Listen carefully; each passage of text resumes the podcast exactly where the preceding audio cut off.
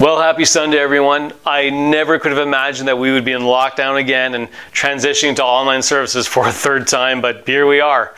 Each time we do this, it feels like a band aid being ripped off of a fresh wound. And you've probably noticed that people are getting pretty angry these days. Some people are angry that these restrictions exist. They are angry at our governments for imposing them. And then there are also people that are angry that the restrictions are not harsh enough and too many people are being put in danger because of these reckless decisions. So here's what we do know people are angry. There seems to be less and less consensus on what we should do, and people are becoming more and more divided. Oh, and yeah, actually, there's one more thing that we know as well.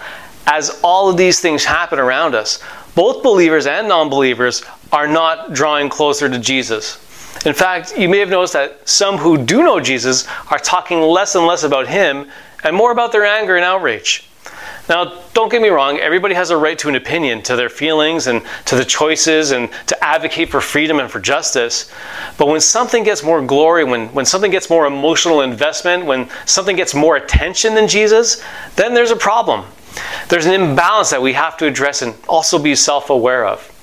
There's a common catchphrase that you hear quite often in Christian circles, and it's this If Jesus is not Lord of all, he is not Lord at all and you know what? I think that this particularly uh, relevant and challenging sentence is really applicable for today. If Jesus was in fact Lord of all, where would your attention be today? Would it be on the news? Would it be on doom scrolling and, and, checking in on the number of active COVID cases? Would it be focused on letting everyone know what you think about these decisions that the government is making? Let's be realistic for a moment. Is our opinion expressed online enough to make any significant impact to what's going on? There is a literal sea of opinions right now, and if we really want to make an impact, our words have to have weight. Otherwise, they're just washed away by this ocean of trivial information. Today, relevancy of your voice is mostly measured by how many people follow you in online circles. And in many ways, the, the relevance of Jesus is directly impacted by the number of people who are following him and listening to his voice. Today, I want to suggest something to all of us. We all have our opinions, but, but may I say that it's not what you know, but it's who you know. If you really know Jesus, then what you say, what you think, will be directly impacted by him. And if you're directly impacted by him, then the words you speak, the words you type, will also have an impact on others.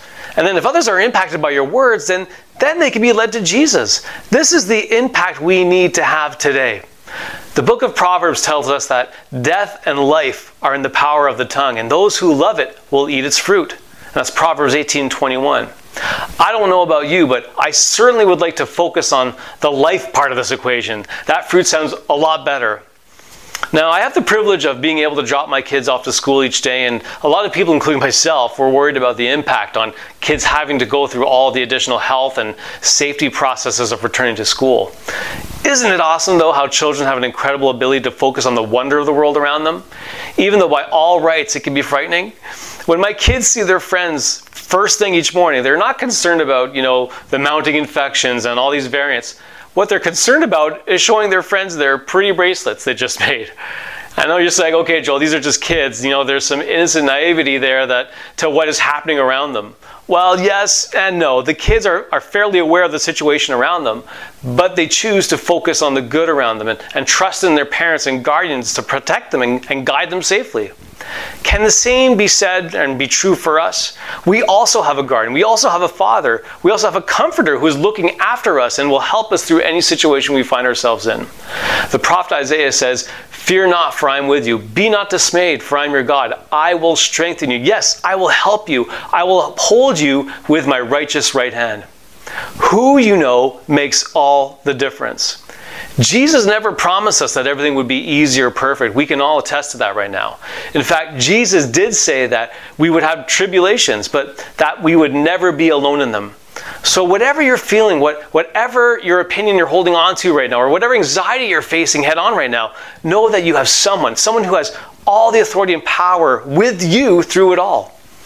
You know, sometimes I'm accused of being an eternal optimist, and you know, I don't want any sympathy for that. I've actually been called a lot worse. I actually don't mind being called that either. A lot of us fall somewhere on the spectrum between optimism and pessimism. You know, in the people around you, there's always going to be an eternal optimist, someone who is always confident that everything's going to be okay. And on the other extreme, there's always someone who is very pessimistic, who has the unbelievable ability to see the worst in every situation. Now, most of us usually slide between these extremes depending on our circumstances, but we usually have a target spot on the spectrum where we feel the most comfortable. A good test you can do right now to see where you are is to ask yourself, you know, how do you feel in this exact moment in the pandemic? Do you think that we're, we're going to be out of this by the end of the summer? You know, do you think that we'll be back to some, you know, semblance of normal life within another year? What level of optimism has just been revealed right now, just now? Well, wherever you lie on the spectrum, you have to recognize that you cannot live without some level of optimism in your life. You know, I've checked with the, the psychology subject matter expert in my, my life, and it turns out that, that people who have a good amount of optimism also have a higher quality of life. There's a direct correlation between optimism and mental and physical and social well being. Optimists also have a positive outlook towards the future. Simply put, optimism is good for you, but hey, you know what? You don't have to worry if you're on the opposite side of that spectrum either because it's who you know that will make the difference. The most famous verse Christians give to young people who are, are concerned for the future ahead of them is Jeremiah 29 11, and it's this For I know the thoughts that I think toward you, says the Lord, thoughts of peace and not of evil, to give you a future and a hope.